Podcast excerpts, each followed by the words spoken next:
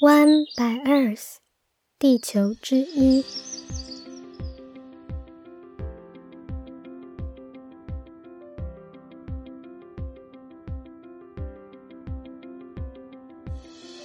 Hello，大家好，我是与大自然稳定交往中的小一。你现在收听的是 One by Earth 的第四期节目。今天我们要提到的主题是能源，也就是电力。我想这是一个大家都耳熟能详，但是又不那么清晰、争议性比较大的一个主题。本来我想更后面再来谈这个烫手山芋，但是刚好上个周末我参加了台湾设计展时，有幸与几个不同阶层的台湾电力公司的人对话，他们连接起我之前对各种能源议题累积的观念，于是我决定打铁趁热，将这个主题放在第四集。听完这期节目，你会知道能源的议题不是只有反核、挺核或者反空污。你不会听到我说哪个能源更好这种选择提示的答案，但是我会分享不同的能源，它们各自的优点与缺点，台电目前的状况和我们台湾所面对的困难，以及世界的趋势。那我们要开始喽。上周我参加台湾设计展的时候，有一个展场让我觉得有点感动。不是我刚刚说的台电的展览，而是一个主题关于循环经济的展览。这个概念正是我们在上一期的节目的最后我所提到的循环建筑的概念。它的第一个展间是透过不同产业的工作者，他们在生活中或者工作中所发现的六个不循环的主题。像是膳食浪费、网购包装和我们有提过的都市热岛效应的问题。接着呢，观展者会经过玻璃风铃的回廊，来到绿色的回收玻璃池。我喜欢在准备要步出展厅的时候，他们邀请观展者回收防疫的贴纸，开始每个人小小循环的提示。但其实这些漂亮的小心思都不足以让我觉得感动。真正触动我的是在展厅最后播放影片的时候，我看着荧幕上几个参展者对于循环经济的看法侃侃而谈，一边注意到身边没有一个人因为这个话题的严肃性而离开。而且你们知道吗？进这个展馆是要排队半个小时以上的哦。哇！一个以环境议题为主轴的展览，居然让人愿意排队去观看了，这真是几年前我完全不敢想象的事情。原来要如何永续生活，已经不是环保主义者的想象，而是大家现在真正关心的事情了，真的是觉得有点感动。接下来就让我们看看，在现代日常生活中的每一天。我们花费了哪些能源？要怎么循环永续呢？大部分的我们白天在公司上班，无法自己决定要使用多少能源。稍微加班以后回到家里，或许是晚上七点，你打开了灯，直到睡前才关掉，大约使用了五个小时，花了零点一度电。你或许会用电锅半个小时煮点简单的东西。花了零点四度电，看了一个小时的电视，花了零点一度电。洗完澡后，你用吹风机吹干头发，花了十五分钟，零点二度电。睡前划了一个小时的手机，零点零零五度电。最后，你打开空调，定时五点五个小时，花了五点五度电。你家的冰箱二十四小时运转，则花了三点七度电。一天下来，你在家里花了九点七度电，这就是去年台湾平均一户的单日用电量。以目前台湾不同能源的发电比例换算，燃煤三十七点七 percent，燃气三十八点二 percent，核能十三点四，可再生能源六和其他，这九点七度电。大约排放了六点四公斤的二氧化碳，比一颗红块一年可以吸收的二氧化碳还要多。而排放这些二氧化碳，我们需要付出的代价是台币二十四块钱。有没有开始觉得我们的电费有点太便宜了呀？事实上，台湾的电费动涨了好几次，是真的真的很便宜。我们的住宅电价是世界的倒数第三，只有高过墨西哥与马来西亚。那这么便宜的电价到底有什么问题呢？为什么我们非得要发展好像比较贵的绿色能源呢？以下我提供三个观点给大家参考：一、国安方面的问题，能源怎么会和国家安全扯上关系呢？因为其实台湾的能源自给率只有两 percent，另外有九十八趴都是利用进口材料来发电的，也就是煤、石油、天然气和核燃料棒都是进口的。一旦有什么天灾人祸，像是连续的台风，小岛国如我们，很快就会没有电可以用了。我们的主要进口国有澳洲、加拿大、俄罗斯、印尼、卡达和马来西亚，核燃料棒则是来自于美国。要如何减少依赖他国的资源，是每个小岛国的课题。但是在能源的议题上，九十八 percent，我觉得我们真的是太夸张程度的依赖了。所以，如果我们不发展在台湾就可以取得的在地能源，我们很有可能会因为几个连续的台风，或是国际情势的动荡，就影响到整个国家的日常运作。二，人人都关心的经济赚钱的问题。二零一八年，全球四大会计事务所 KPMG 他们在每年做的全球 CEO 前瞻大调查中。气候变迁成为了这些公司领导者们关注的四大风险之一。二零一九年，气候变迁的问题更是居于榜首。有七十六 percent 的 CEO 认为，企业的存续与组织的成长是取决于能源转型的成功与否。就像前阵子苹果公司宣布要在十年内让碳足迹归零，影响了台积电大量买入风能。如果你想要和他们做生意，赚他们的钱，你就必须要在乎绿电。事实上，除了苹果和台积电，一个叫做 R 一一百的组织，所有加入这个组织的企业，到二零五零年以前，必须要达成百分之百使用绿电。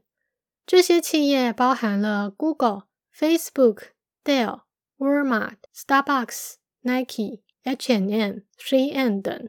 目前已经有两百六十家跨国企业都加入了这个组织，而且不只是公司，欧盟也在去年底正式的宣布，要在二零五零年达到碳中和。我们几乎可以说，如果台湾还不开始关注绿能，就别想和这些国际企业做生意了。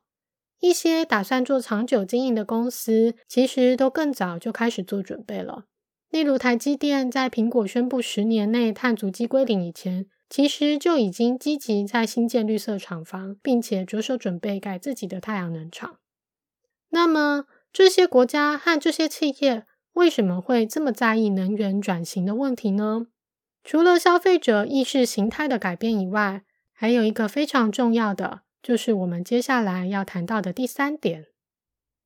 三。只有绿色能源才能保障在未来我们还是有电可以用。是的，因为这些需要经过上亿年孕育产生的煤、石油、矿藏只会越来越少。所有的化石燃料、所有的非再生能源，在不远的将来都会被用完。所谓的不远的将来是多不远呢？根据世界能源会 （WEC） 的估计。地球上蕴藏的石油大约剩下四十年，天然气六十年，排碳量大的煤矿剩下两百年，而核能所需的铀矿则剩下六十五年。这是什么意思呢？就是就算我们想要继续用火力发电或核能发电，也顶多只能够用到我们这一辈寿命自然终结的时候。我知道有一些朋友已经结婚生子了。请想想看，这些孩子们以后要怎么办？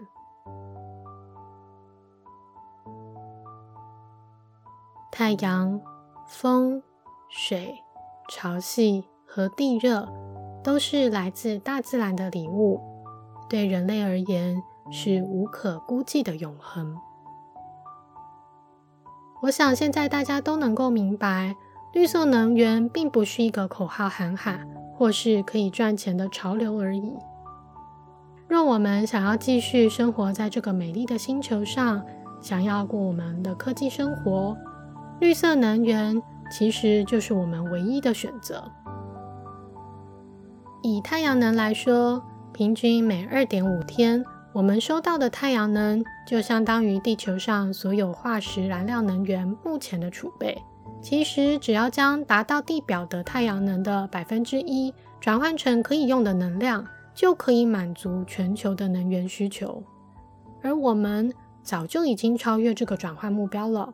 但是，地球有七十 percent 是海洋，把整个地球铺满太阳能板，绝不会是最好的选择。去年，美国新的研究指出，只要将全球一 percent 的农业用地转换用于太阳能发电，就可以满足全球电力的需求。当然，比起农地，我自己是更喜欢就近在城市的屋顶上享受太阳带给我们的光。那么风力呢？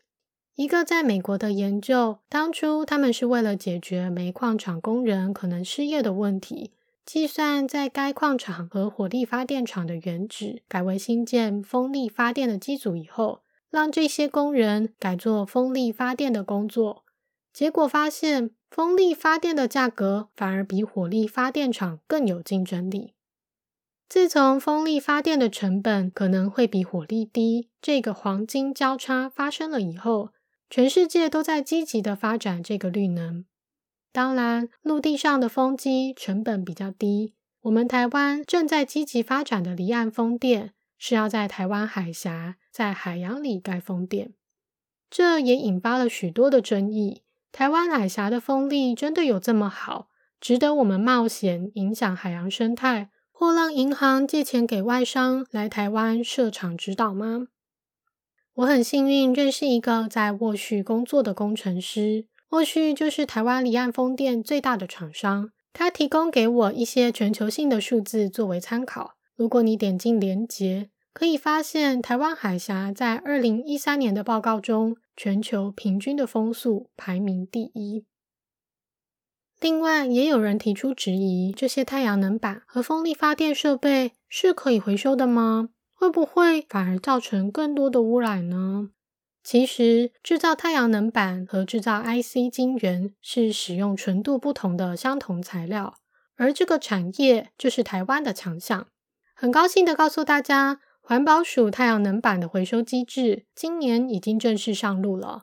不管你是公司行号还是住家，只要到下面的网址登记，就会有专人来帮你回收。而风力发电机，据悉一般的使用年限大约在二十五到三十年，会需要进行修理。修理的成本比汰换来得低。但如果厂商后续没有继续标到营运风场的合约，他们会要拆除海上所有的风机，并且依政府的规定进行生态评估，看是否要留下在海底的柱桩。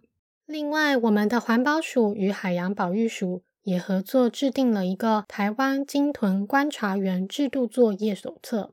他们训练了鲸豚观察员，要求风电厂商要让这些鲸豚员跟着上船，观察风电每次施工是不是会影响到生态。并且要提出报告，有兴趣的人也可以在底下连接进行了解。好的，说了这么多，我想大家都能明白，绿能是势在必行的。其实除了太阳能与风力，我们也有稳定的水力发电和垃圾焚化发电，还有持续发展的养殖业的沼气发电、东部黑潮发电、海水潮汐和温泉地热等。那为什么在台湾我们还是需要火力和核能的支援呢？由过去统计的资料显示，台湾的用电时间尖峰是在下午一点半和晚上七点，夏天的用电又比冬天来得多。我们目前没有这么好的储能技术，所以在对的时间发电就显得很重要。风能是冬天优于夏天，太阳能是白天发电。于是夏天和晚上七点就变成我们最重要的课题。我这边提一下纽西兰的制度，不晓得能不能作为台湾的参考。他们每户人家可以选择两个小时的电价优惠时段。并且避开用电的高峰期，把洗衣服、烘衣服、电锅、烤箱或冷气等这种高功率的产品改在这两个小时来使用，尝试以这种福利的制度改善一天下来的平均用电。接下来，我们来谈谈火力与核能各自有哪些优缺点呢？我更年轻的时候曾经参加过反核大游行。觉得反核应该是所有爱护环境、爱护自然的人共同的信念。不过，我后来也认识到几个觉得他们是真的爱自然，但是也挺核的人。这并不是说我和他们的观点就相同了，而是我开始愿意让自己处在一个可沟通、可接受不同观点的状态。后来，我在纽西兰遇到了一个能源专业毕业的荷兰人。他当时正在帮打工换宿的农场主人安装太阳能板，于是我询问他对于核能的看法。他告诉我他是不支持的，但并不是每一个同学的想法都跟他一样。关于他为什么不喜欢核能，撇开大家都知道的核灾风险，他提出的两个答案是我以前没有仔细想过的。第一点。核能因为一旦发生意外的范围太大、太难以估量了，所以国际上没有任何的保险公司愿意提供核能公司保障。所有的问题都会由政府，也就是全民来买单。这其实造成了核能有很多看不见的隐性成本。二，他说核能反应炉需要更久且更多的能源来开机与关机。所以核能是比较难配合其他能源进行及时、弹性的调整的。第一点，由于台湾目前的电力主要来源依旧是国营的台电，所以我们可能很难感觉得出来政府到底在不同的能源上投了多少钱，出了什么问题也都是找同一个单位。我请教了一个法国朋友，核能的大国，他说法国人其实也对核电感到恐惧。使用核电并不是经过人民的同意的，核电的公司名声也差劲的，在最近被迫改名经营。他说，核电其实非常的昂贵，每四十年更新的隐性成本和背后许多难以理解的庞大费用，都不是由核电公司，而是由政府来支付的。第二点的话，其中一位台电的员工说，核电基本上是不关机的。但是冬季会固定大修，当然不关机有很多理由。已经盖好的核电厂发电很便宜，也是原因之一。他说，半夜他们会用核电将水力发电的水抽到高处，等待隔天使用。缺电的台湾目前也没有电力溢出的问题，但我不确定在未来，如果台湾的绿能蓬勃发展，核能这个不够弹性的缺点会不会是一个问题？不过，单单指运转时的二氧化碳排放量而言，核能的表现确实比太阳能还要优异。我询问了几个台电的员工，他们大多认为核四很可惜，说花了这么多钱盖，又每年花钱保养、确认机组的运作，但现在已经是不可能运转，正在拆卖中了。再来，我们聊聊火力发电最让人诟病的空气污染问题。我们的政府说，我们不是增加燃煤，是使用天然气，低污染，这是真的吗？在经过更多的询问和推断，因为我得到几个不同的答案后，我认为呢，目前台湾能源的运用顺序大约是：一，先使用不关机的核能；二，再来使用各种太阳能、风能与水力的免费的能；三，使用便宜的煤炭；四。接着使用昂贵的天然气，燃烧天然气排出的二氧化碳大约是燃煤的四十 percent，确实少了很多，但是依旧是太阳能发电的七倍以上。而且因为天然气的体积很大，储存和运输都不容易，因此它的金额也变得很高。储存量比起煤也是比较难提升的。以国内现有的储存槽而言，在夏天单靠天然气只能够维持七天的用量。除了价格的原因，这也是为什么台电公司比起燃气，还是会先选择燃煤。但台电的员工也跟我说，空污问题是媒体渲染的，照片剖出来都是隔壁的钢铁厂。他们公家单位收到投诉，其实都是要立即改善的，指数都要维持在标准以上。而私人的六氢火力发电厂污染那么严重，却很少人去报道。核能、火力，你觉得哪个更好呢？支持核能的一部分人期待核融合的技术，支持火力的可能会说，我们有已经进入测试阶段的 CCS 碳捕获以及封存的技术啊，可以将二氧化碳埋入地底封存。或是使用微生物的技术来固碳呢？但这些科技也都有一定程度的风险。前阵子我跟一个日本朋友聊天，他说他觉得台湾使用太多冷气了。我心想，日本用空调才用的凶吧？经过他的提醒，我才知道，原来他指的是使用习惯的问题。你应该也有这种经验。经过商店街的门口，里面吹出来的冷气好像不用钱一样，那其实都是能源的浪费。方便的生活、便宜的电价，常让我们忘记资源的可贵。如果我们不想要核能，也不想要火力，就需要靠台湾每一个人的努力。毕竟核能与火力，套句那位法国朋友说的。这就像是在两个魔鬼中做选择一样，但至少我相信绿色的可再生能源会是我们每个人的共识以及未来。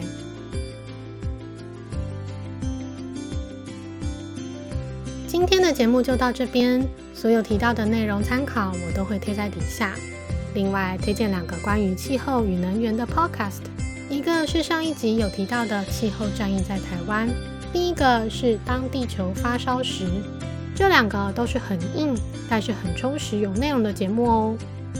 如果你对能源有什么不同的看法，或者你有什么想说的，欢迎给我留言，你们的回复就是给我最大的鼓励哟。那么下星期同一时间再见，让我们一起爱上自然吧。